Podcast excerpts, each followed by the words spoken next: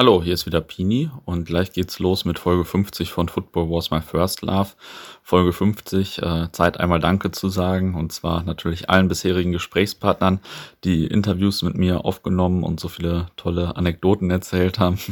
äh, allen Hörern natürlich, freue mich immer total, wenn jemand erzählt, dass er oder sie einen Podcast gehört hat und äh, sich meldet und äh, eine Idee für eine Aufnahme hat oder auch direkt einen Kontakt verschafft, voll gut. Und ja, danke natürlich auch an die Kollegen vom Schmackes, bei denen wir immer den Schnapskiller nutzen dürfen, obwohl es am Spieltag da ja eh schon hektisch und die Bude voll ist. Äh, das ist echt immer eine große Hilfe und ja, auf jeden Fall nochmal Daumen hoch für äh, diejenigen, die mir zuletzt die eine oder andere Karte besorgt haben. Ich habe ja selbst keine ADK und bin nicht im Fanclub und äh, ja, netterweise gibt's dann immer doch den einen oder die andere, die mir dabei helfen.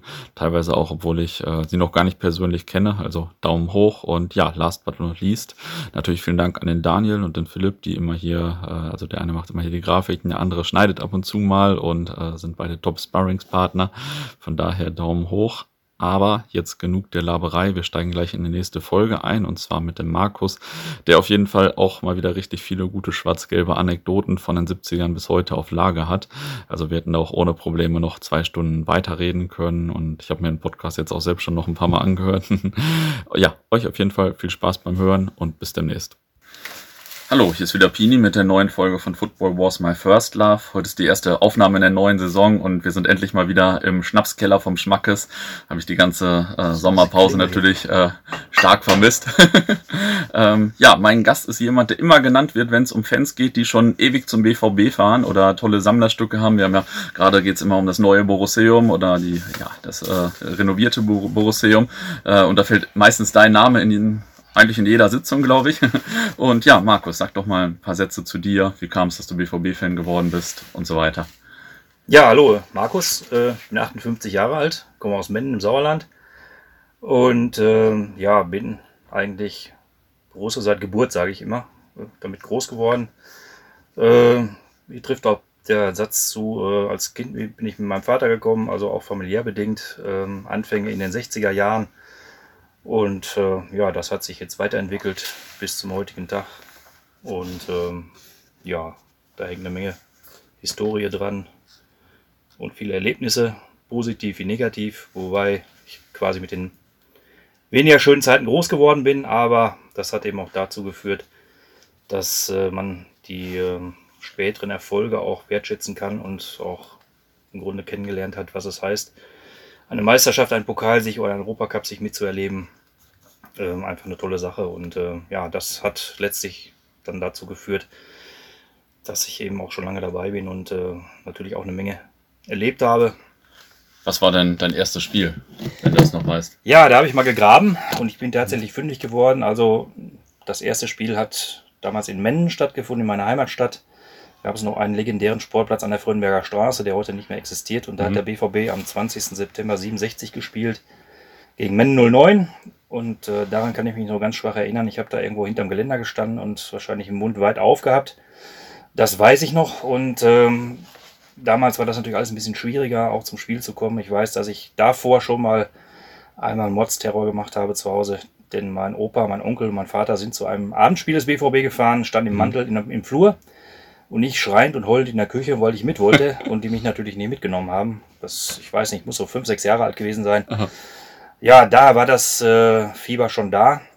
Und dann hat es allerdings ein bisschen gedauert. Am 1. Mai 71 war ich dann endlich das erste Mal im Stadion Rote Erde. Der BVB spielt gegen Kickers Offenbach und ähm, da habe ich dann mein erstes Bundesligaspiel gesehen. Mhm. Kann ich mich noch sehr gut daran erinnern. Jürgen Schütz hat das Tor per Freischuss geschossen. Mhm. Ähm, das ist noch alles präsent. Ja, und dann im Westfalenstadion war ich das erste Mal am 13. November 74. Da war das Pokalwiederholungsspiel gegen die Spiel Spielvereinigung Fürth. Das haben wir dann 1-0 gewonnen. Torschütze war Klaus Ackermann, weiß ich auch noch. Ja, ja und dann ging das so weiter. ähm, dann kam die Zweitliga-Zeit, das heißt, die war zu der Zeit schon voll im Gange und so 75 bin ich dann regelmäßiger gefahren. Habe natürlich dann noch einige Zweitligaspiele gesehen. Dann den Wiederaufstieg erlebt, miterlebt. Ähm, natürlich ein absolutes Highlight, wo wir lange drauf gewartet haben. Die vier Jahre Zweitklassigkeit waren schon brutal. Das heißt, ich habe natürlich dann auch den Abstieg erlebt, 72, ja. was natürlich ein sehr einschneidendes und äh, bitteres Erlebnis war. Ich frage nochmal äh, zurück zur Roten Erde, weil ich glaube, fast keiner meiner Hörer die erlebt hat. Äh, wie war das damals? Wie waren da viele Zuschauer und wo, wie war das mit der Stimmung und so weiter? Sah die anders aus als heute? Ja, das war natürlich eine ganz andere Zeit. Ich meine, dass so bei dem Spiel so knapp 20.000 Zuschauer gewesen mhm. sind. Ähm, ich habe auf der Tribüne gesessen, schön überdacht.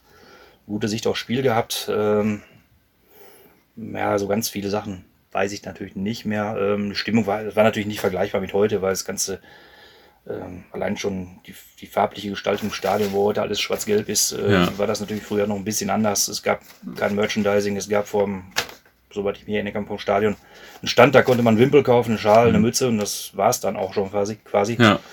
Ähm, also in der Hinsicht nicht vergleichbar mit heute, aber es war auch Fußball pur einfach. Mhm. Äh, natürlich nicht so aufwendig produziert wie das ganze Drumherum, was wir ja. heute leider haben. Teilweise auch im Überfluss natürlich. Ja, es war einfach ein Riesenerlebnis und ähm, wie gesagt, das ist bei mir auch bis heute hängen geblieben. Und das hat so dann seinen Lauf genommen. Ja. Krass, und dann äh, kam ja recht schnell die zweite Liga, hast du ja vorhin auch schon ja. gesagt. Äh, wie, wie, war das eigentlich? Wie hast du das eigentlich äh, erlebt? Ja, also, gut, da kann man natürlich auch Sachen erzählen, die werden die Jungen heute fast nicht glauben können oder sich nicht vorstellen können.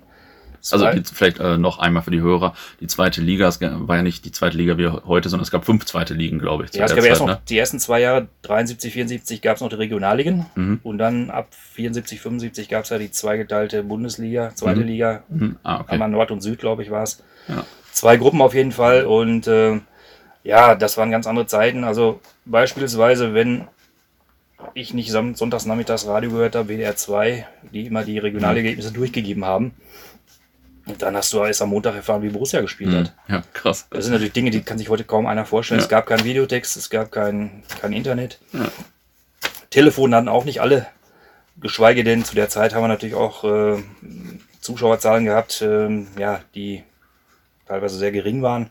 Zuschauer wenige und die, die davon dann noch ein Telefon hatten, ja. dann schon sehr überschaubar. Also es war auch ja. so, dass man äh, wirklich dann erst das Ergebnis montags aus der Zeitung erfahren hat. Äh, ja. Für heutige Verhältnisse natürlich absolut unvorstellbar. Ja. Das äh, wird kaum einer für möglich halten, aber es war so. Und wenn das dann halt passierte, dann musste man so montags morgens schnell die Zeitung aufschlagen und dann wusste man, was los war. Ja, krass. Ja, das, so war die Zeit auch damals mal. Ne? Ähm, dann sieht man mal auch, wie sich das alles heute entwickelt hat. Ja. Heute kann ich irgendwo in der ganzen Welt unterwegs sein und es mehr oder weniger live mitverfolgen, ja. wie es läuft, wenn ich nicht im Stadion bin. Ja, krass. Ja, das hat natürlich dann schon sich gänzlich anders entwickelt. Und äh, dachtest du damals, wir steigen äh, irgendwann wieder auf oder dachte man, wir bleiben immer in der zweiten Liga oder so? Wie war das ja, so? Gut, ich sag mal, wie gesagt, für mich ganz wichtig war der, der Abstieg 72, aber das war für mich wirklich ganz brutal. Ähm, da hatte der BVB natürlich auch wenig Fans. Hm. Und ich kann mich erinnern, draußen auf der Straße, wenn wir auf der Wiese gespielt haben, ja, da war alles Mögliche vertreten. Hm. Aber unsere Farben, die waren dann doch, äh, ja, nur noch vereinzelt vorhanden. Ja, krass. War aber nicht schlimm, sowas musste durchziehen, das habe ich auch gemacht. Und das änderte sich dann wieder. Ähm, ja, wie gesagt, ich war damals 12, 13, 14 Jahre alt. Ähm, dazu kam ja, dass der BVB 74, 75 fast pleite war. Ja. Stimmt. Ähm, da auch schon kurz vom Konkurs stand, das sah also nicht gut aus und ähm, ich denke, der Bau des Westfalenstadions hat natürlich da viel verändert und ja. die Wende eingeleitet. Und dann hat das eine andere Wendung genommen und ähm, ja, dann haben wir natürlich schon gehofft, dass wir wieder aufsteigen. Und Gott sei Dank ist es dann 76 auch nach vier langen, schmerzhaften Jahren auch wieder passiert, ja. dass wir einen Aufstieg geschafft haben über das Relegationsspiel gegen Nürnberg. Wie hast du das erlebt? Warst du im Stadion oder Nein, musstest du auf die Zeitung warten? Ich kann mich nur erinnern, ich kann mich nur erinnern, dass äh, die Spiele nicht im Fernsehen übertragen wurden. Mhm. Ich glaube, das Hinspiel war auf einem Feiertag. Ich meine, es wäre der 17. Juni gewesen. Das war damals noch ein Feiertag. Mhm. Und äh, ich habe dann, ich glaube, 80 Minuten lang das Radio vor- und rückwärts gewälzt. es war auch schwer, was zu finden. Und dann irgendwo kurz vor Schluss habe ich dann ganz schwach so einen Sender aus dem Süden erwischt mhm. und kriegte dann gerade noch mit, wie Ede Wolf das 1-0 geschossen mhm. hat. Ähm, und dann das Rückspiel, ja, bin ich leider auch nicht gewesen. Mein Vater wollte nicht fahren und alleine durfte ich nicht, konnte ich nicht. Mhm. Äh, natürlich Wahnsinn, den 3-2 Wiederaufstieg. Ja. ja, und dann war natürlich eine riesen Euphorie da und dann hatte sich das mittlerweile auch gewandelt. Es war wieder viele BVB-Fans da. Bei uns im waren wir sehr viele Jugendliche. Mhm. Immer noch mit dem Problem behaftet, wie kommen wir zum Stadion? Ich weiß noch, in der zweiten Liga und auch die ersten Spiele in der ersten Liga sind wir mit einem Ferienticket gefahren, das es damals in den Ferien mhm. in Westfalen, glaube ich, gab.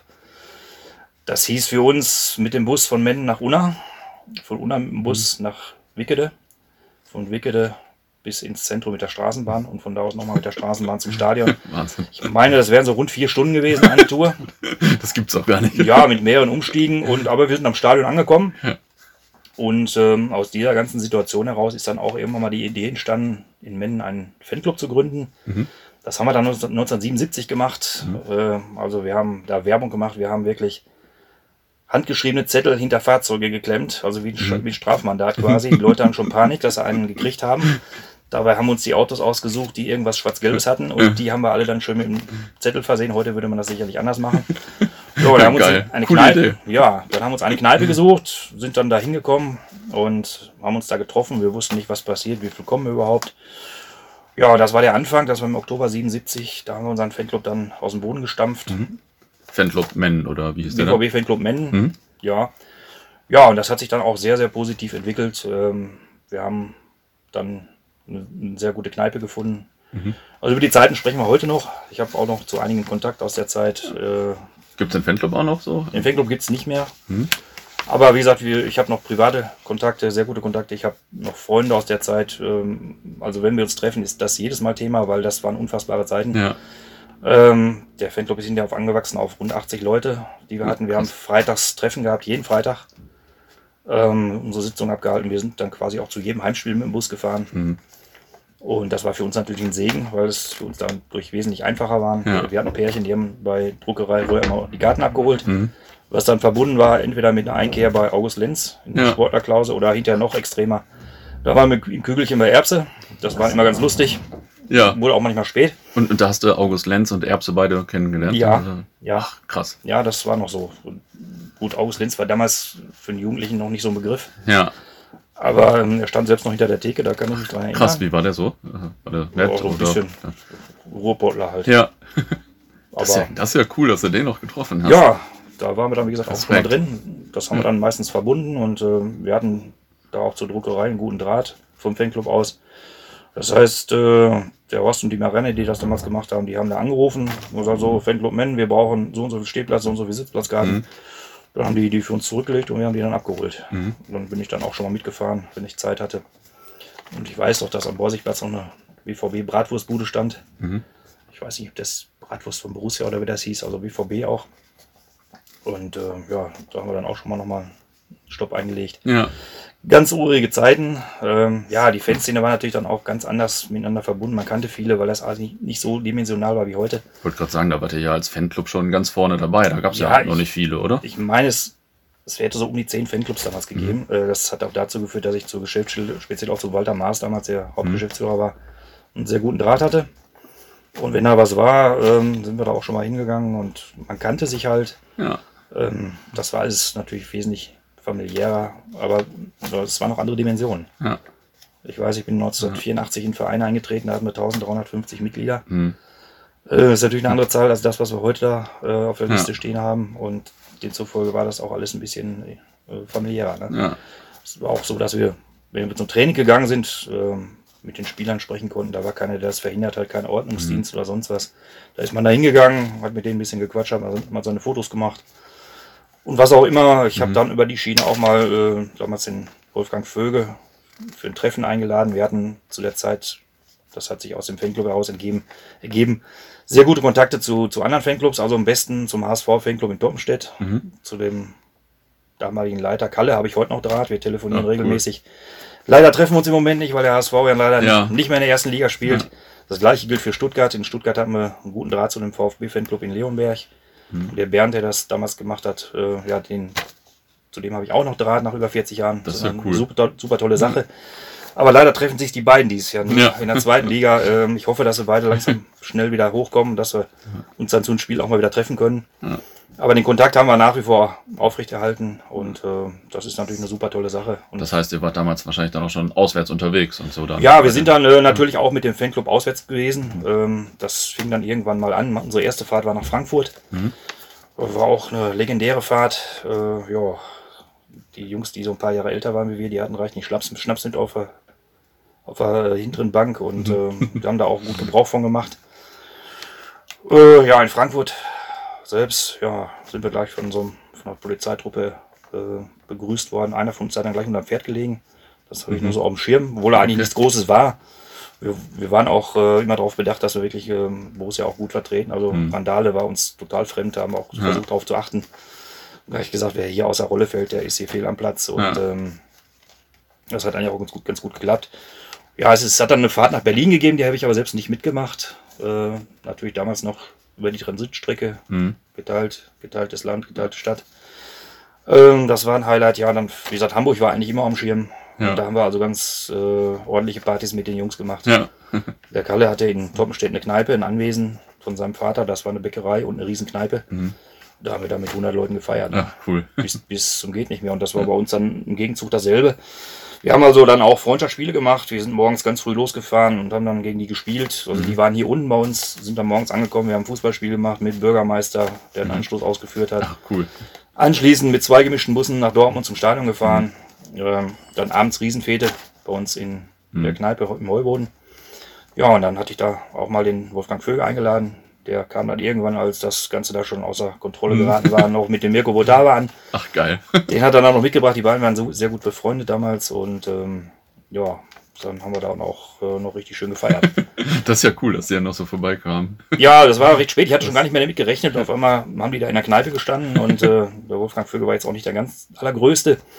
Ähm, dann dauert es einen Moment, bis ich die dann entdeckt habe und ähm, dann haben die sich da einfach zwischengemischt und äh, ja, das, das waren so Zeiten, da ging das einfach problemlos. Ja. Ähm, wir haben dann auch Abende gemacht mit Gerd Kolbe, mit Walter Maas, äh, die ein bisschen vom Verein erzählt haben und wie gesagt, das war ja auch eine ganz andere Zeit. Der Kolbe war damals Pressesprecher. der war oder? zu der Zeit Pressesprecher, ja. Ähm, der hat dann auch halt äh, die Fanclubs mit besucht. Mhm. Ja, und solche Sachen haben wir dann halt gemacht. Ne? Und Ja. ja, war, eine, war eine wilde Zeit und aber auch unvergessen, bis, bis heute eigentlich. Ja. Ähm, legendär. Also wir haben Fahrt nach Düsseldorf gemacht und äh, ja, dann auch Leute, die dann einen Bus nicht wiedergefunden haben und solche Geschichten. Ähm, also war schon, war schon heftig. Ein bisschen, bisschen anstrengender war, waren wahrscheinlich dann noch die Derbys und so weiter zu der Zeit, oder wie war das? Ach ja, ich weiß, wir sind am 1. April 78 ähm, dem Bus da gewesen. Da bin ich aber auch nicht mit gewesen, weil ich irgendwie Mhm. Schule hatte. Und da hat es ja auch legendäre Ausschreitungen gegeben. Äh, sprich, Erbs hatte da auch äh, reichlich zu tun. Ja. Dem hatte man ja vorher gesagt, er möge nicht nach Gelsenkirchen kommen. Und das war ja für Erbse der Anreiz zu sagen, äh, jetzt erst recht. Achso, die Schalke haben ihm gesagt, er darf nicht nach Gelsenkirchen Ja. oder was? Dann, Achso, dann haben wir das Spiel noch 2-0 gewonnen. Der Manni hatte beide Tore geschossen. Ja. Ich habe es im Radio verfolgt und das war am 1. April 78. Ja, und dann bin ich anschließend nach dem Spiel in die Kneipe. Ich denke, jetzt heute Abend können wir schön feiern. Ja, und dann ergab sich das, dass unser Bus überhaupt nicht kam. Der kam und kam und kam nicht. Wie gesagt, Handy gab es nicht, keiner wusste, was Mhm. los war. Und irgendwann, ganz späten Abend, ging die Tür auf, kamen sie alle rein. Riesenmoppe. Ich sag, was ist mit euch los?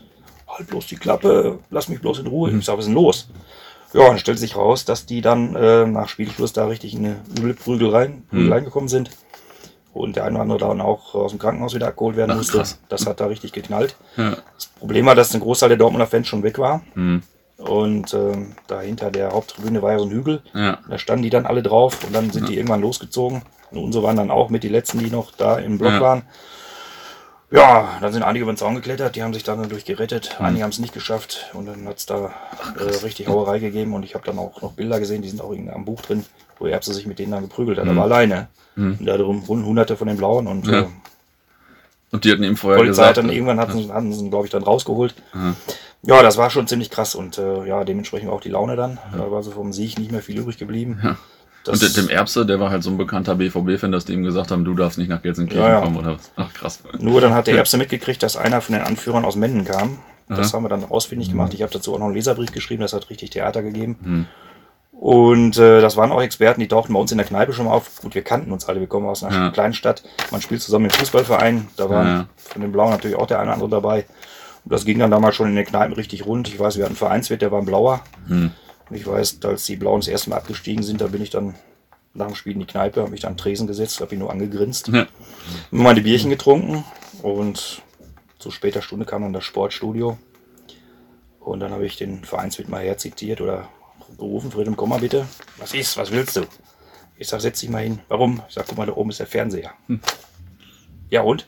Ich sage, jetzt setz dich mal hin, guck mal schön da drauf, da zeigen die euer letztes Bundesligaspiel für die nächsten 20 Jahre. Kann man sich ja vorstellen, was da los war. Geil. Äh, so ging das dann zur Sache. Aber das war viel Dreherei und wie gesagt, im Endeffekt. Das würde ich äh, auch gerne mal erleben. Ja, im Endeffekt, äh, ist man aber auch miteinander klargekommen. Es wurde, ging natürlich dann teilweise schon ordentlich zur Sache. Äh, sowohl von der einen als auch von der anderen Seite. Mhm. Ja, und wie gesagt, dann hat die Erbse mitgekriegt, dass einer der Anführer dann aus Mennen kam und dann ist er mal nach Mennen gekommen und dann hat er sich den mal zur Brust genommen. Krass. Ja, das war schon recht krass und oh, dann war der relativ kleinlaut. Ja. Da stand nämlich Erbse 1 gegen 1 gegenüber, Mhm. nicht in der Überzahl. Ja, und dann war das Thema auch erledigt. Ja, krass. Also, Ja, das war, war aber wie gesagt, sonst, ein sonst, heftiges Derby. ja, sonst sind wir aber, ich muss sagen, in Mennen bei uns selbst eigentlich immer relativ gut miteinander klargekommen. Es hat da keinen Stress gegeben. Ja. Wie gesagt, Drehereien, klar, Verbalgefechte. Ich kenne auch heute noch etliche, die ja schon Jahre hinfahren. Äh, man sieht sich, man kennt sich, man quatscht miteinander. Ja. Das ist alles relativ entspannt. Ähm, Ja. Der Ri- Rivalitätsgedanke ist natürlich nach wie vor da. Das, Ja. das ist auch ganz klar, aber es ist nicht so, dass man aufeinander losgeht oder sowas. Ja, ja, klar. Das ist äh, überhaupt nicht der Fall. Ja. Ähm, von daher geht das einigermaßen und im Endeffekt haben wir auch, glaube ich, mittlerweile Männer eine recht starke Übermacht. Mhm. Okay, ja, das ist gut. Es gibt viele Schwarz-Gelbe und ja gut, das hat die Zeit auch mit sich gebracht. Mhm. Ähm, letztlich natürlich muss man sagen, auch die Erfolge tun übrigens dazu. Ja. Äh, gibt ja nur noch viele, das haben wir ja auch selbst in, Borussia erlebt.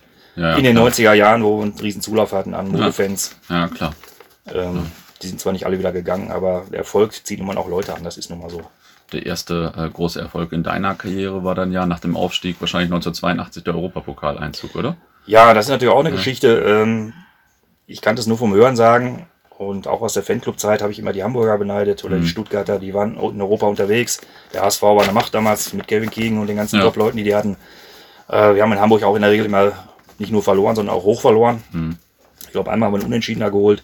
Und die hatten dann natürlich eine Truppe mit Kals, Rubesch und so weiter, Ja. Magath, ähm, das Uli Stein im Tor, Branko Sevic als Trainer, Happel hinterher. Also das war schon vom Allerfeinsten. Ja. Und äh, ja, dann hat mir der Kalle oft Karten geschickt, wenn die irgendwo unterwegs waren. Und äh, ja, ich habe gedacht, na, Europapokal, das war, das war weit, weit, weit weg. Ja. Und irgendwann haben wir natürlich gesagt, Mensch, das möchten wir auch mal erleben. Und die Jahre gingen ins Land. Äh, glaube, das letzte Europacup-Spiel war dann, glaube ich, im Spätherbst, Winter 66 da in Glasgow. Erste Runde, wo wir dann rausgeflogen sind. Gut, da war ich fünf, habe ich nicht so viel von mitbekommen. Und dann haben wir es ja 82 endlich mal geschafft, uns am letzten Spieltag zu qualifizieren. Und wir hatten dann so eine Truppe, die dann Schuhe rausgegeben hat. Also wenn wir international spielen, das erste Auswärtsspiel fahren wir, egal wohin. Gut. Ähm, die Auslosung hat für uns dann ergeben, dass wir zu den Rangers nach Glasgow mussten. Natürlich ein Traumlos für uns. Und äh, ja, wir sind im Endeffekt vier Leute gewesen. Ich weiß nicht mehr, wie viele insgesamt dabei waren. Aber wir sind auf jeden Fall vier gewesen, die das dann umgesetzt haben. Und das war natürlich auch eine Hammergeschichte. Ähm, wir haben dann also wirklich gesagt, wir fahren nach Glasgow. Jetzt muss man sich vorstellen, das war alles nicht so wie heute. Auslosung hinsetzen, was weiß ich, organisieren. Es gab keine Hilfsmittel. Und dann haben wir uns äh, dann ein bisschen aufgeteilt. Ich habe mich um die Karten gekümmert. Ich bin dann zum Walter Maas gegangen, habe gesagt, pass auf, wir brauchen vier Karten, wir fahren nach Glasgow. Und er gesagt, da kommt nächste Heimspiel, dann kannst du dir die hier abholen. Dann, das war noch auf der alten Geschäftsstelle unter der Nord, die der eine oder andere vielleicht auch noch kennt. Und dann bin ich da hingefahren, runter zu ihm und dann hat er mir die Karten auf den Tisch gelegt. Ich weiß noch, wie er mit Kugelschreiber dann den Preis eingetragen hat, 17 D-Mark. Dann habe ich die Karten bezahlt, habe sie mitgenommen. Dann hatten wir paar andere Leute. Ähm, der Thomas, der damals mit war, der hat sich um Bulli gekümmert. Wir haben VW-Bulli genommen. Irgendeiner hat dann noch sechs Kisten Waschweine organisiert, ein Riesenkanister Wasser. Und das war's. Und dann sind wir montags abends losgefahren. Äh, ich weiß gar nicht mehr, von wo aus wir rübergefahren sind. Auf jeden Fall mit der Fähre rüber nach England. Wir waren Dienstagmorgen dann auf der Insel. Ähm, ja, und sind dann ganz gemütlich Richtung Norden geduckert.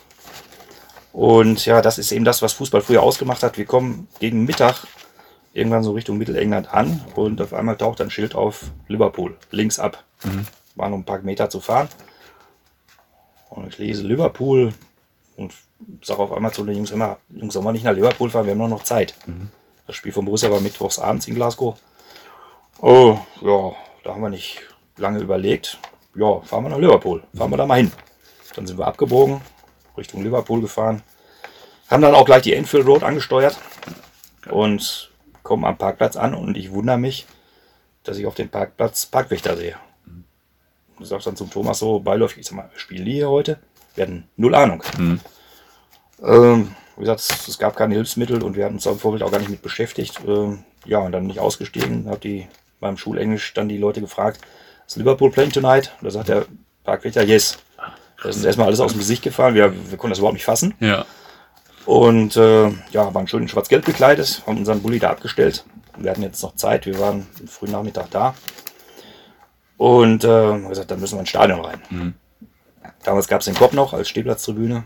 Und dann sind wir da erstmal ein bisschen rumgelaufen, haben den Eingang gefunden und da standen dann die Stewards und sahen uns da kommen.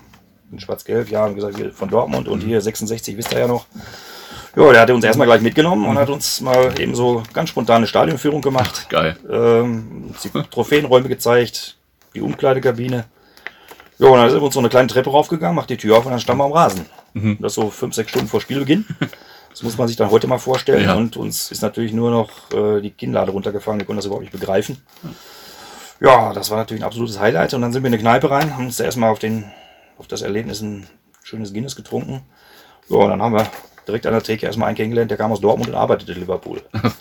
Der hat uns dann so ein bisschen noch äh, da rumgeführt vorm Spiel und hat uns dann mitgenommen und dann haben wir hinter dem Spiel auf dem Kopf gestanden, in voller Montur. Geil. Ähm, das Spiel war gegen den FC Dundalk, das war der irische Meister, das war das Rückspiel. Stadion war nicht sonderlich voll, ich glaube so circa 15.000 Zuschauer waren da. Das Hinspiel war schon 4-0 für Liverpool ausgegangen, das heißt also sportlich war es jetzt nicht so bedeutungsvoll, es war auch kein gutes Spiel, aber das war letztlich völlig egal. Das Erlebnis war einfach genial, Ja. da auf dem Kopf zu stehen und das Spiel zu sehen, an der Enfield Road, ähm, das alles ungeplant, ja, Ja, spontan. geil.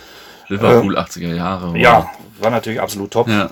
Ähm, ja, und dann haben wir, dann im Hafen haben wir unseren Bulli wieder abgestellt, haben wir geschlafen. Als den anderen Morgen dann die Hafenarbeiter kamen, haben wir uns da schön gewaschen, frisch gemacht und dann sind wir weiter Richtung Glasgow gedüst. Ne? Dann äh, haben wir da am Flughafen erstmal den Flieger in Empfang genommen. Die hatten da einen Flieger organisiert mit, weiß ich nicht, 200 Leuten oder so. Man muss sich auch vorstellen, dass zu dem Spiel nicht viele Fans gefahren sind. Das mögen vielleicht 500 gewesen sein, die da oben waren. Es waren auch wenige, die das auf eigene Faust gemacht haben. Ähm, also an den Flieger kann ich mich noch gut erinnern. Ja, und dann sind wir anschließend zum Stadion. Ähm, und noch mit den Rangers-Fans noch ein paar Fotos gemacht und so weiter.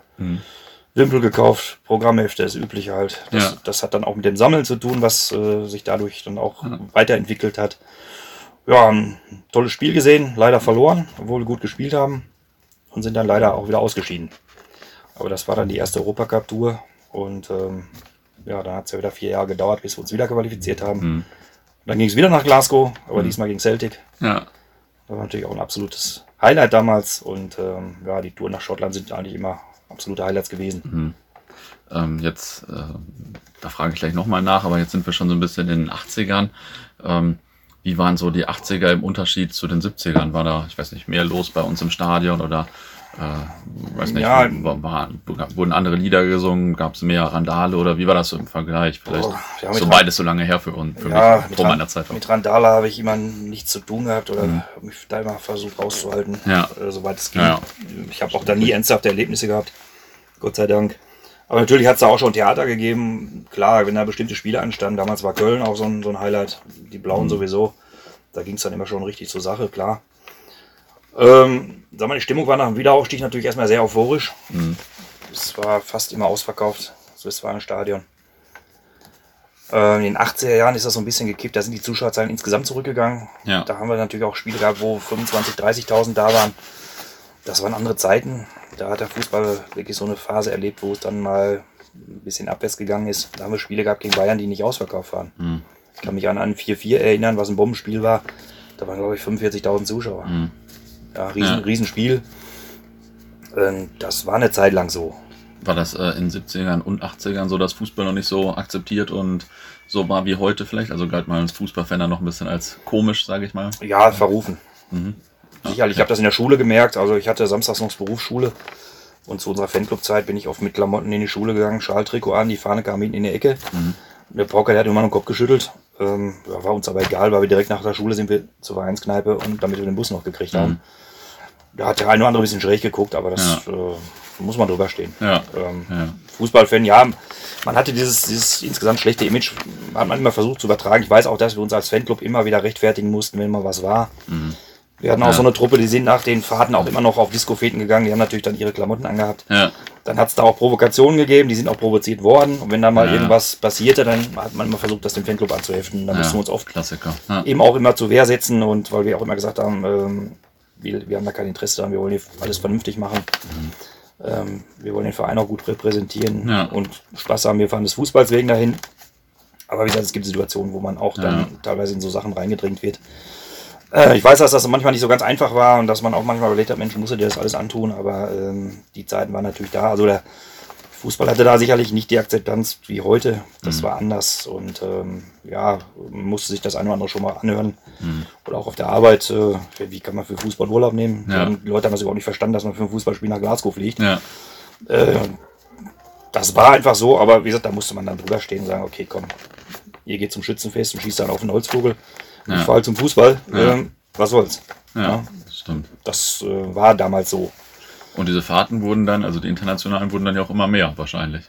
Ja gut, in den 80ern war es noch, äh, wie gesagt, mit Pausen behaftet. Wir haben dann das Jahr 86 nach der Relegation im Jahr auf dem vierten Platz wiedergefunden. Mit einem riesen letzten Spiel in Frankfurt, wo auch ein absolutes Heimspiel war. Wo wir 4-0 gewonnen haben und uns dann für den UEFA Cup qualifizierten. Und klar, dann kamen die Fahrten Celtic, Mostar, wo ich allerdings nicht gewesen bin, Brügge. Wo wir dann leider ausgeschieden sind, wo, obwohl wir das Hinspiel klar und deutlich gewonnen hatten. Ja, und dann kam eben die Saison 88, 89 mit dem Pokalsieg. Äh, natürlich ein absolutes Highlight. Ja. Ähm, mein erster Titel auch mit Borussia, wie viele aus meiner Generation. Ähm, vielleicht für mich auch bis heute noch das, das emotionalste und vielleicht auch schönste Erlebnis. Mit allem, was dazugehörte. Auch da war ja Berlin noch geteilt. 89 war schon ein historisches Jahr. Ähm, ich teile das auch auf mehrere Sachen auf. Also wir haben 89 selbst gebaut. Pokalsieg, geheiratet. Ja. Ja, also die Mauer ist gefallen. Ja, da ist sehr viel passiert in dem Jahr. Ja. Und ich bin auch selbst im 89 dreimal in Berlin gewesen. Ich war so eine Woche vor dem Pokal im Spiel selbst noch in Berlin. Äh, mit meiner Mannschaft damals. Wir haben Abschlussfahrt gemacht, donnerstags bis sonntags in Berlin. Um 12 Uhr und sonntags mittags treffe ich meinen Kumpel Kalle aus Hamburg auf dem Kudamm. So als Highlight mal nebenbei. ja, dann bin ich wieder nach Hause gefahren und den Donnerstag drauf sind wir wieder nach Berlin. Mit zwei oder drei Autos. Wir waren privat irgendwo untergebracht. Karten hatten wir besorgt. Dann haben wir von Donnerstag bis Sonntag wieder in Berlin verlebt. Das heißt, wir waren schon zwei Tage vor dem Endspiel da. Ich weiß noch, wir waren, ich glaub, Donnerstagabend war ein Traditionsabend in der Kneipe zum Dortmunder gegenüber vom Bahnhof Zoo und da hat der Walter Maas uns gesagt, da könnt ihr mal vorbeikommen.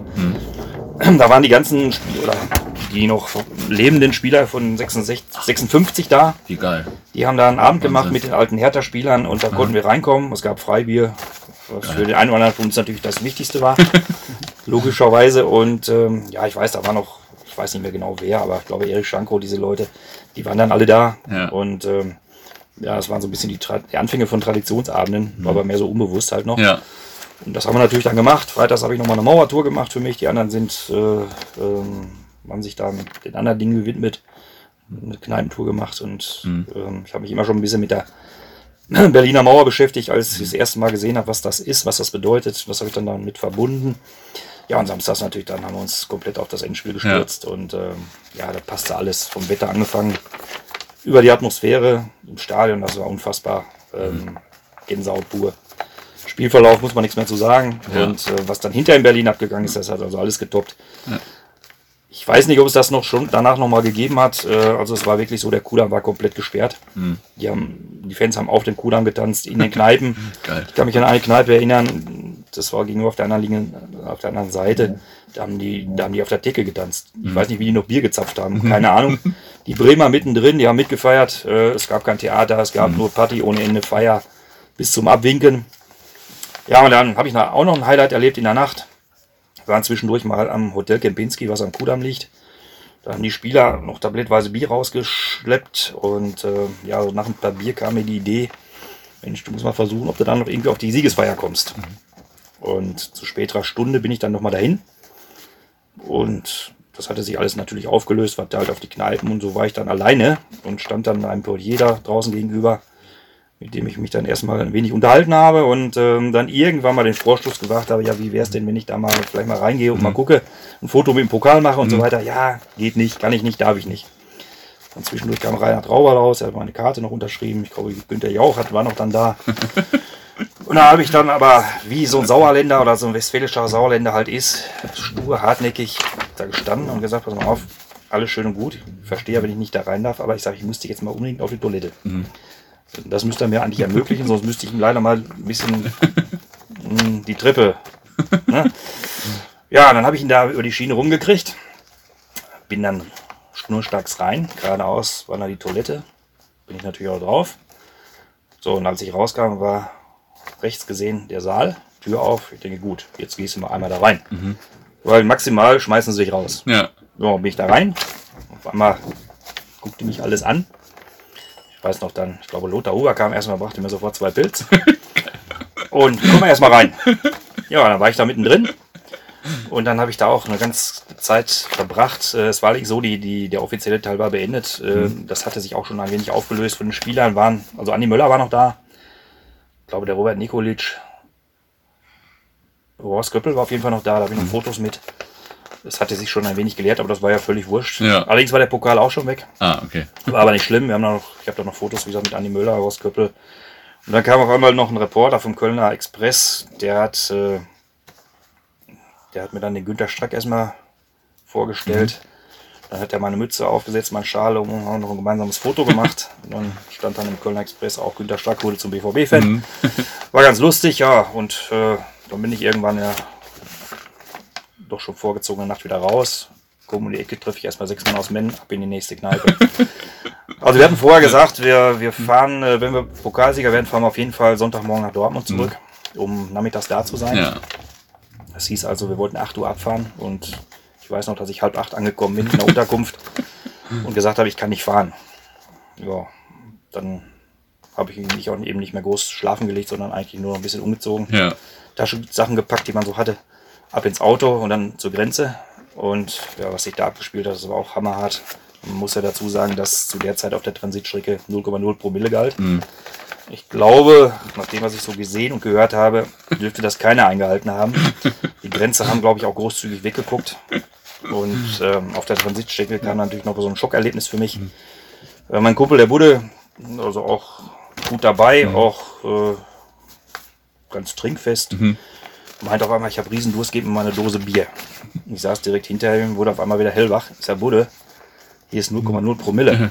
Hier ist nichts mit Saufen auch während der Fahrt. Ist mir scheißegal, haben Pokal gehobt. Ich sag, wenn die uns kriegen, kriegen wir richtig Stress. Die können uns am Arsch lecken. Wortwörtliches Zitat. Was dann dazu führte, dass er auf der Transitstrecke, ich glaube, dann so seine fünf Dosen Bier getrunken hat. Und wir dann heilfroh waren, als wir in Helmstedt erstmal auf den Parkplatz gefahren sind. Und dann habe ich das Ruder wieder selbst übernommen. Und uns nach Dortmund gekarrt. Und wir waren dann pünktlich zum Empfang auch da. Ja. Das hat also auch alles zeitlich geklappt. War natürlich top. Ja. Ja, und man hört ja viele Geschichten von den Leuten, die da waren. Und es ist, glaube ich, bei jedem irgendwo ganz intensiv hängen geblieben. Ja. Es war einfach äh, dieses Erlebnis zu sagen, so, ich habe jetzt auch mal einen Titel gewonnen, was ich sonst nur von den vorherigen Generationen kannte, Ja. die das dann noch miterlebt haben. Das hat man sich natürlich über Jahre auch mal gewünscht, dass man das mal erleben kann. Klar, Insoweit ja. hat das natürlich immer noch einen besonderen Stellenwert, trotz aller anderen Erlebnisse und Erfolge, die wir noch hatten. Mhm.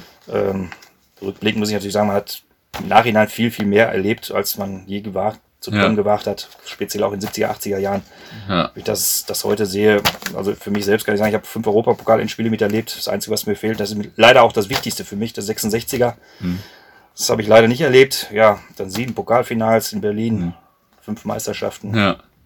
Ähm, Schon krass. Also das hätte man ja da nie gedacht. das war den zu der 70ern Zeit sicherlich nicht 80ern. absehbar. Von der deutschen Meisterschaft Ja. haben, wir auch, haben wir auch lange geträumt. Ähm, ist dann 95 Gott sei Dank auch mal wahr geworden. Ja. Ja, das äh, war natürlich schon Riesensachen. Du hast ja auch eine lange Liste an Europa besuchten Europapokalspielen oder Auswärtsspielen äh, hier in der Ja. Hand. Bei wie vielen Europapokal-Auswärtsspielen warst du dann insgesamt? Weißt du das aus dem Ich habe Kopf, jetzt die oder? ganze Liste mal hier. Also insgesamt habe ich jetzt mittlerweile 177 Europacup-Spiele mit Borussia besucht. Es müssten ungefähr etwas über 70, um die 70 Auswärtsspiele gewesen sein. Krass. Ja, und das sind jetzt allein im Europapokal knapp 160.000 Kilometer, die da zusammenkommen. äh, Fortsetzung folgt. Ähm, Was waren also die zwei, drei Highlights vielleicht? Irgendwie zwei, drei besondere Touren irgendwie? Ja, Glasgow natürlich, 82 aufgrund der ganzen Situation und diese Unbekümmertheit und ähm, ein absolutes Highlight. Ich habe ja auch noch Chemnitz. Äh, Chemnitz hat für mich insoweit einen besonderen Stellenwert, weil das Spiel am 2. Oktober 90 stattgefunden hat. Das war der Tag vor der Wiedervereinigung. Ja. War natürlich auch schon etwas so gesehen Besonderes, ein bisschen historisch betrachtet. Ja, Auxerre für mich 2 93 Halbfinale mit Elfmeterschießen. Absoluter äh, Burner. Ja. Äh, dann nach dem Elfmeterschießen das Gefühl zu haben, wir sind im Europacup-Finale. Ja. Auch unvorstellbar gewesen bis dahin. Ähm, in Auxerre selbst, das Ganze drumherum war top, die Leute waren top. Ähm, Franzosen total gut drauf. Also ganz fantastisch. Äh, ja, das, das Rückspiel in Turin, Endspiel, war natürlich auch toll. Mhm. Ähm, es gibt viele Fahrten, die einfach überragend waren. St. Petersburg hat mir damals gut gefallen, die Begleitungsstände waren nicht so toll. Ja. Aber die Stadt selber sehr, sehr beeindruckend, muss ich sagen. Manchester 97 darf ich nicht vergessen. Ja. Ähm, vor allem, was das drumherum betrifft. Wir haben da gewonnen mit allen Zip und Zap. Ähm, das Spiel des Jürgen Kohler natürlich. Und was da so sicherlich vielen hängen geblieben ist, ist, dass die Atmosphäre nach dem Spiel, wir hatten neben uns einen Block von Manchester-Fans, äh, die haben eine halbe Stunde hin und her gesungen. Die mhm. Polizei hat den Block letztlich aus dem Stadion gejagt, mhm. weil die nicht gegangen sind. Äh, der Stadionsprecher hat auf Deutsch zum Einzug ins Finale gratuliert. Also das sind natürlich so mhm. Sachen, die erlebt man selten. Ja, cool. Also wie die Engländer sich da äh, ja. verhalten hatten und die hatten ja auch ein bisschen Pech, sind ein bisschen unglücklich ausgeschieden. Ja. Ähm, das hätte auch anders laufen können. Ja. Aber, Wenn du auf äh, einmal gegen den Fußballgott spielst. Ne? Ja, gut, das muss man natürlich auch im Schirm haben und ähm, das war sicherlich mitentscheidend. Mhm. Ähm, war sicherlich in der Hinsicht auch ein ganz besonderes Highlight, keine Frage. Und ähm, ja, Madrid natürlich 98 mit dem Torfall. Mhm. Natürlich auch irre gewesen. Ich habe das sogar noch gefilmt damals. Ich hatte da, ja, ich hatte die Kamera, damals noch eine Kamera mit. Mhm. Ich habe zum Beispiel auch beim Champions League Finale 97 die ersten beiden Tore drauf. Mhm. Ähm, aus der Tribünensicht natürlich. Mhm. Äh, ja, der, der, Torfall war natürlich auch ein mega Erlebnis. Ja. Und dann sitzt du im Stadion und sagst, was ist denn jetzt los? Was passiert denn hier? Keiner wusste, was, was, was passieren wird. Wir hatten nachts den Rückflug. Ja, und aufgrund äh, der, der zeitlichen Spanne ähm, sind wir eigentlich zunehmend davon ausgegangen, dass das Spiel gar nicht mehr stattfinden würde. Weil mhm. wir konnten kein Ersatztor auftreiben, das hat ewig gedauert. Ja. Und äh, ja, das war schon abenteuerlich. Ja. Ähm, bis dann irgendwann nach, nach mal mehr als einer Stunde dann auf einmal so ein Tor da auftauchte. Ja. Und es dann doch noch losging. Das sind natürlich Dinge, die, äh, ja, wo man dann auf einmal sagt, ja, pff, man auch bewusst wird, was alles passieren kann. Ja. Ja, man ja. fliegt da ein paar tausend Kilometer und will sich Fußballspiel angucken. Auf einmal findet das aufgrund irgendwelcher Umstände nicht statt. Ja. Ähm, Kiew 2001 war ein ähnliches Erlebnis, mhm. als die ähm, Anschläge da in New York waren. Mhm. Ich selbst war nicht in Kiew, ich kenne aber Leute, die da waren und ähm, wenn wir einen Tag später gespielt hätten, wäre das Spiel nicht ja. stattgefunden. Die Mittwochspiele sind abgesagt worden. Am 9. Ja. oder am 11. September hat man noch gespielt. Und am 12. Am 12. Die Spiele ne? sind abgesagt worden. Also die Reise wäre dann einen Tag später auch ja, äh, ja krass umsonst gewesen. Ja, was ich auch noch eine gute Erinnerung habe, ist die Fahrt nach Liv mit der Fanabteilung, mit dem mhm. Bus. 68 Stunden, glaube ich. Mhm. Tolle Fahrt. Natürlich so eine Exotentour. Ja. Aber die, diese Fahrten haben manchmal auch seinen Reiz, weil sie eben auch mal was Besonderes darstellen. Man sieht das jetzt auch. Ja. Champions League hat eben den Nachteil, die Gegner wiederholen sich häufig. Ja. Wie oft haben wir jetzt gegen Madrid gespielt? Arsenal. Tottenham hat man jetzt auch schon mehrfach. Ähm, der Reiz lässt dann irgendwann nach. Und äh, insoweit hätte ich auch nichts dagegen, wenn wir mal zwischendurch mal wieder so mal ein, zwei Mal in Europa League spielen. Ja. Ja, wenn man da einfach mal Gegner findet oder Länder ja. findet, wo man noch nicht war. Ich weiß, die Hannoveraner haben damals vor ein paar Jahren mal in Dublin gespielt, in der Quali zur Euroleague. Das wäre natürlich auch mal ein Highlight. Ja, das wäre ein cooles Ziel. Solche Touren zu machen. Aber gut, äh, man kann es sich nicht aussuchen, wenn ihm das mit was wir kriegen. Ja. Du bist ja auch äh, als Sammler sehr bekannt oder also wirst äh, bei uns auch immer so als äh, Sammler genannt mit einer großen Sammlung. Ja. Hast du da äh, also schon ein kleines Museum wahrscheinlich auch zu Hause, denke ich. Ja, das kann man sicherlich sagen. Und was, was sind da so vielleicht so zwei, drei Highlight-Stücke von dir? Ja, ich glaube, das absolute Highlight ist das, das Originaltrikot von, von Rudi Assauer vom Endspiel 66 gegen Liverpool. Krass. Das habe ich mal irgendwie Wahnsinn. durch Zufall bekommen. Das ist für mich natürlich dann sicherlich das Mega-Highlight schlechthin. Ja. Äh, ansonsten sind natürlich auch viele tolle Sachen dabei. Ähm, aber alles rauszustellen ist unheimlich schwierig. Mhm. Also Schwerpunkt liegt eben auf Programmheften. Ja. Vereinsnachrichten habe ich. Ähm, mhm. Spielwimpel bin ich immer hinterher. Wobei ich da immer noch versuche rauszufinden, was es in den 60er Jahren gegeben hat. Ja. Äh, ich habe da fünf oder sechs Spielwimpel. Inter Mailand, Dukla Prag, Atletico, mhm. West Ham, Liverpool natürlich das Endspiel, mhm. da habe ich lange für gebraucht, um da dran zu kommen. Ja. Äh, Glasgow Rangers gab es auch noch einen, den habe ich auch mal zufällig entdeckt. Die, die findest du dann über Ebay oder wie hat das ja, funktioniert? Meistens, irgendwie? meistens ja. oder irgendwie durch Zufälle. Ja. Ähm, ich weiß aber nicht, ob es gegen Köln, Endspiel 63, mhm. Nürnberg 61, HSV 63, Pokalfinale und vor allem gegen Benfica Lissabon eingegeben ja. hat. Das sind so Sachen, wo ich mich schon mal mit beschäftige, aber wo es sehr, sehr schwer ist, an Informationen zu kommen. Ja selbst über die alten Spieler ist das schwierig und ähm, ja, das sind dann auch so Sachen, wo man sich da so ein bisschen mit dem Thema beschäftigt. Mhm. Oder eben auch alte Programmhefte von Europacup-Spielen. Mhm. Da habe ich schon eine ganze Menge, aber Äh, an alles kommt man nicht mehr dran. Eintrittskarten dasselbe. Ähm, mhm. Ich habe über meinen Schwiegervater mal noch eine schöne Sammlung gekriegt. Er hatte noch die Karte vom 56er Spiel gegen Manchester. äh, 57 Bukarest, das sind natürlich absolute ja. Highlights. Oder vom ersten Bundesligaspiel in der Roten Erde gegen München 60 ja. im August 63. Die ziert übrigens jetzt diese Saisonkarte. Mhm. Ähm, ich glaube, drei Karten von mir sind jetzt auf den, als Motto, als Foto auf den mhm. Karten drauf. Wir hatten jetzt mal so eine Umfrage gemacht über alte Eintrittskarten und ähm, ja gut, da haben wir natürlich alle so ein bisschen was, ne? Ja. ja die ganze Sammlerszene. Und da tauschen wir uns auch immer aus. Und ja, was dann auch das Schöne ist, äh, über diese Schiene haben wir natürlich auch, haben auch viele Leute kennengelernt. Ne? Ja. So über Sammeln und ähm, ja, da sind auch Freundschaften raus entstanden. Ja. Und wir helfen uns auch mal gegenseitig. Das heißt, wenn irgendeiner wohin fährt, bring mal ein Heft mit, bring mal einen Pin mit ja. oder sowas und so läuft das dann halt untereinander. Äh, ja, und dann ergänzt man sich halt. Jeder hat so seinen Schwerpunkt. Ich habe jetzt den Marc Steinert mhm. getroffen bei dem Money Buxmüller Gedächtnisspiel. Ja. Ich hatte da mal ein altes Samsung-Trikot an und dann mhm. sprach er mich an und sagte, ja, ich habe hier das Buch geschrieben Aha. über die Trikotgeschichte von Borussia Dortmund und äh, wir wollen uns jetzt auch mal irgendwann nochmal treffen. Und er hat mir dann auch so ein paar Details erzählt und ich glaube, mit Trikots hat man sich bisher nicht so beschäftigt. Das hat mhm. er dann getan. Andere machen es wieder mit Heften wie Martin. Ja. Oder Bildpins und was weiß ich nicht alles. Ähm, ja, und ich habe so mehr oder weniger alles gesammelt, aber nicht bis ins letzte Detail. Mhm. Autogrammkarten, Thema für sich. Mhm.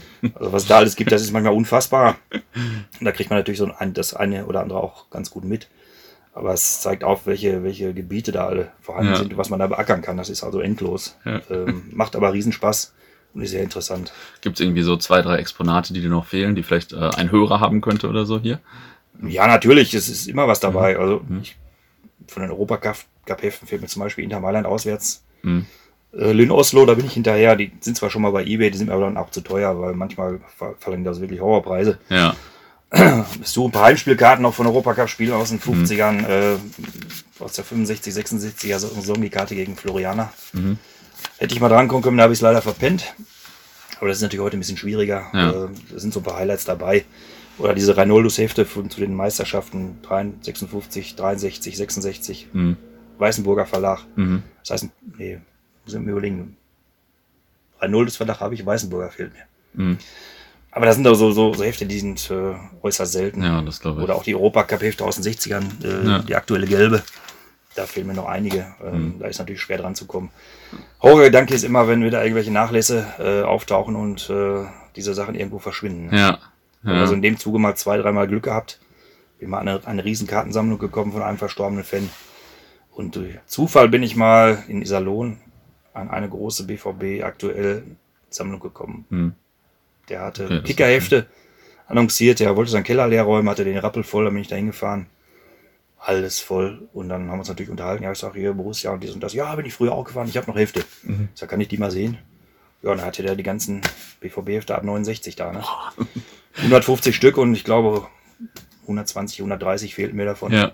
Die habe ich dann natürlich mitgenommen und er wollte die eigentlich nur loswerden. Ja. Apfel und Ei für bezahlt. Das waren mal so Glücksgeschichten, wo man dann mal durch Zufall an solche Sachen rangekommen ist, aber das ist halt schwierig und wenn, ich im, wenn man im Sauerland wohnt, ist es noch ein bisschen schwieriger ja. als in Dortmund. Ja, das stimmt. Äh, früher haben wir noch Flohmärkte abgegrast. Ja. Gut, heute läuft vieles übers Netz. eBay, ja. eBay ist mittlerweile auch mehr oder weniger tot. Hm. War eine Zeit lang mal eine gute Grube, da habe ich einiges Klar, gefunden. Ja. ja. dann im Austausch natürlich oder irgendwo kannte mal einer einen, der was hatte. Gibt da alle möglichen Wege. Aber dadurch ist natürlich auch einiges zustande gekommen. Also ich habe dann einiges ergänzen können. Hm. Aber vervollständigen wird man das nie können. Das ist unmöglich. Vielleicht, äh, bevor ich, äh, bevor wir jetzt gleich zum Stadion gehen, irgendwann äh, eine Anekdote noch. Jeder muss am Ende eine Anekdote erzählen. Ja, 89 habe ich schon erzählt. Ja. Ich kann von 97 noch eine erzählen. Also auch unglaublich. Champions League Sieg in München. Problem war, Spiel war zu Ende. Und wir waren ja auch so eine kleine Truppe. Wir wollen natürlich feiern. Du mhm. kannst ja nicht ins Bett gehen. Ja. So, jetzt versuchen wir nachts, mitten in der Woche, nachts in München irgendwo zu feiern. Mhm. Ich habe alles nur schwarz gesehen. Mhm. Zu, zu, zu, zu. Krass. Und das kann nicht wahr sein. Dann sind wir da rumgeirrt wie wild und dann habe ich einen Kumpel dabei, ein Jürgen, ist leider vor zwei Jahren verstorben. Ähm, sagte dann, pass mal auf, lass uns zum Sheraton Hotel fahren. Da war die Siegesfeier. Mhm. Und ich sage, nee, ach, was wollen wir da? Das, das bringt uns nichts. Das ist höchstens frustrierend. Reinkommen wir da sowieso nicht, macht keinen Sinn. Ja, hast du eine bessere Idee? Nö, ist alles zu hier. Wir fahren zum Sheraton Hotel. Mhm. Haben wir auch gemacht. Taxi bestellt, hingefahren, ausgestiegen, stehen vor dem Ding, riesen Glasfassade, alles hell beleuchtet, toll. Ich gucke da rein, Hinz und Kunst da, alles was irgendwo dann mal natürlich bei solchen Mhm. Erfolgen wieder auftaucht, war da vorhanden. Und ähm, draußen zwei riesen Bodyguards. Wir hatten einmal gefragt, können wir da mal rein? Nee, also äh, nur geladene Gäste und so weiter. Alles klar. Haben wir versucht, okay. Ja, wie gesagt, ich gucke dann da rein und sehe unter anderem da Nobby Blüm rumlaufen. Ja, ich denke schon, ja, die Rente ist sicher, ne? Klar.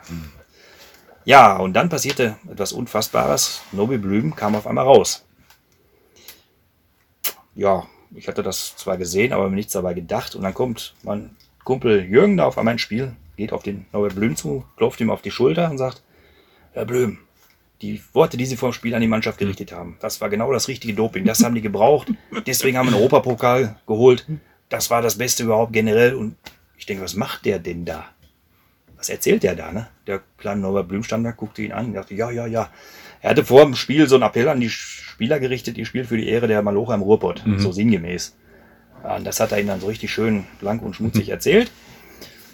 Und äh, ja, ich guck da und ich denke, was macht der Jürgen denn da? Konnte das überhaupt nicht raffen. Auf einmal sagt der Norbert Blüm, wollt ihr da rein? Die Bodyguards kriegten das mit und sagten, nee, das geht nicht. Äh, das funktioniert nicht. Dann kommt der kleine Norbert Blüm an, die Tüten fast drei Köpfe größer. er schiebt die mal eben an der Seite, sagt, Jungs, ihr geht mal an der Seite und ihr kommt jetzt mit, ihr seid jetzt meine Söhne. Ja. Dann ist er da vormarschiert, wir im, im Marsch hinterher mit vier Leuten. Und dann waren wir auf der Siegesfeier. Wie geil. Der erste, der mir entgegenkommt, war Thomas Hennecke vom Kicker, der auch aus Menden kommt. Der guckt mich an, sagt, was macht ihr denn nicht? Ich sag, Thomas, wir feiern jetzt den Europacup-Sieg. ja, dann sind wir um die Ecke und dann sind wir bei den Alten gelandet, Tobi Gorath und diese ganze Truppe, äh, die ganzen alten Gedienten. Dann haben wir mit denen auch bis morgens um 7 Uhr gefeiert. 8 Uhr fuhr unser Bus. Ich hatte noch mal eine Videokamera mit, habe das noch so ein paar Sequenzen gefilmt. Der Akku war relativ leer mittlerweile. Und Bekannte von uns, die waren im englischen Garten, auch mit Fuss und Futaba gefahren. Wir saßen dann im Bus und dann bin ich zu einem Kumpel gegangen, zu einem Werner. Ich sage, Werner, guck mal hier. Ich wollte dir mal was zeigen, wo wir heute Nacht waren. Da ist der bald aus dem Sitz gesprungen. Ne? Hat Kamerad. Ja, das war noch so ein, so ein wirklich so ein Mega-Highlight, äh, was, was eigentlich unvorstellbar war. Ja. Und ähm, das sind natürlich auch so Dinge, die man nicht vergisst. Das hat das Ganze abgerundet. Zumal ich da ergänzend noch sagen kann, ich war morgens in München schon der erste, der erste Borusse, der die Hand am Europacup hatte. Mhm. Und da wusste ich eigentlich schon, hier kann nichts mehr passieren. Ja. Das war also so. Die hatten in der Zeitung mal geschrieben, dass der Europacup im Rathaus in München ausgestellt ist. Wir waren sehr früh in München, morgens um neun, war natürlich tote Hose. Dann haben wir irgendwie durch eine Schaufensterscheibe den Pokal erblickt. Mhm. Dann war da der Hausmeister, der hatte noch zu, da haben wir da ein bisschen uns verständigt, dann macht er die Tür auf, ja, ob wir mal ein Foto machen könnten. Nee, wir sollen um 10 Uhr wiederkommen, dann würden die den abholen, dann würde er auch aufmachen. Dann wäre das Touristik Touristikzentrum geöffnet. Dann sind wir um 10 dahin, da war natürlich mittlerweile schon mehr los, ein paar Turiner, ein paar was weiß ich was. Und dann holen die gerade den Pokal ab, das heißt, die machten den Deckel hoch und wollten den abtransportieren. Dann hat er gesagt, okay, ich habe es euch versprochen, ihr dürft ein Foto machen, dann sind wir da rein. Ja, und dann war ich der erste Borussia, der die, Pott, die Hand schon am Pott hatte. Ja, konnte natürlich nichts mehr anwenden. Also das waren in der Summe natürlich Highlights äh, im Ja. Nachhinein, ja, einfach fantastisch. Ne? Ja. Definitiv. Ja, das sind so Dinge, die man halt erlebt hat und ähm, ach, das, Anekdoten gibt es noch genug andere. Gibt auch ein paar nicht so schöne Geschichten natürlich. Also ähm, muss ich auch nochmal sagen, es gab zweimal Situationen, wo ich gesagt habe, ich fahre nicht mehr hin. Hm. Ich habe leider dieses legendäre 12-0 in Düsseldorf gegen Gladbach miterlebt. Da bin ich irgendwann beim 8 oder 9-0 rausgegangen. Und äh, was man danach erlebt hat, also die Spießrouten laufen auch als Fan, das war unerträglich, Ja. das war wirklich ganz krass. Da war ich auch so sauer, dass ich gesagt habe, ich fahre nicht mehr hin, ich habe die Nase voll. Das zweite Mal war Ostermontag 83, Pokalhalbfinale bei Fortuna Köln. Hm. Da haben wir sage und schreibe 5-0 verloren. Ja. Ich hatte schon Karten fürs Endspiel geordert. Und äh, hätte mir nie vorstellen können, dass, dass wir das Spiel da verlieren. Das Bittere war, bei Fortuna Köln spielte ein Di- Dieter Limke mit, der noch bei uns Mitglied im Fanclub war. Mhm. Ach nee. Er war Profi bei Fortuna Köln, hat vorher beim VfL Bochum gespielt. War bei euch Mitglied und hat bei hat auch bei uns in der Fanclub-Mannschaft schon mal gespielt. nicht. Heute darf man das ja alles erzählen. Er hat auch da das eine oder andere Spiel mal mitgemacht in der Fanclub-Mannschaft. Ja. Ja. und der schoss uns da mit Schatzschneider ab. Ne? Boah, hat selbst noch ein ja Tor geschossen. Und da habe ich da im Südstadion gestanden und gedacht, das kann nicht wahr sein. Ich habe gedacht, mir hätte einer einen Hammer am Kopf gehauen. Ja. Das war so unfassbar und so unvorstellbar. Und wie gesagt, nicht nach Verlängerung und nach großem Kampf, völlig wehrlos, widerstandslos. 5-0 gegen Zweitligisten im Halbfinale. Ähm, das war unfassbar. Und das, da, das sind auch so Sachen, die man nicht vergisst. Ähm, Im Nachhinein kann man heute vielleicht ein bisschen drüber schmunzeln, aber das war damals schon sehr bitter. Ja. Das waren also die anderen Geschichten, das hat man also auch miterlebt und ähm, ja, und soweit äh, ist das immer ein Auf und Ab gewesen, Ja. das, wo es ja auch immer begleitet hat. Krass. Gott sei Dank haben wir jetzt eine Phase, wo es wieder aufwärts geht und wo ich auch das Gefühl habe, wir bleiben jetzt mal beständig oben dran. Ja. Ähm, der Verein hat sich ja Gott sei Dank auch da positiv entwickelt, ist wieder auf gesunden Füßen, das ist das Wichtigste überhaupt. ja, das stimmt. Und solange die Leute, die wir jetzt haben am Ruder sind, glaube, brauchen wir uns auch keine Gedanken machen. Ja, Aber man sieht auch, wie schnell es wieder abwärts gehen kann. Wenn man so manchen Traditionsvereinen sieht, wo Klar. die sich hin entwickelt Ja. haben, dann kann man nur hoffen, dass wir uns, äh, dass wir Das davon stimmt. verschont bleiben und dass wir weiterhin vernünftige, realistische Führung haben, die äh, auf einer gesunden Basis dann arbeitet. ja. Das läuft Gott sei Dank sehr gut und ich hoffe, dass das lange so bleibt. Ja, dann gucken wir uns äh, jetzt gleich im Stadion mal an, dass es dieses Jahr auch wieder läuft. Ja, mal schauen. ähm, Ja, vielen Dank auf jeden Fall erstmal. Das waren ja mega viele gute Anekdoten. Jetzt freue ich Ja. mich zwar gleich aufs Spiel, aber noch mehr freue ich mich, den Podcast gleich auf dem Rückweg nochmal zu hören. okay. Cool, vielen Dank. Ja, gerne.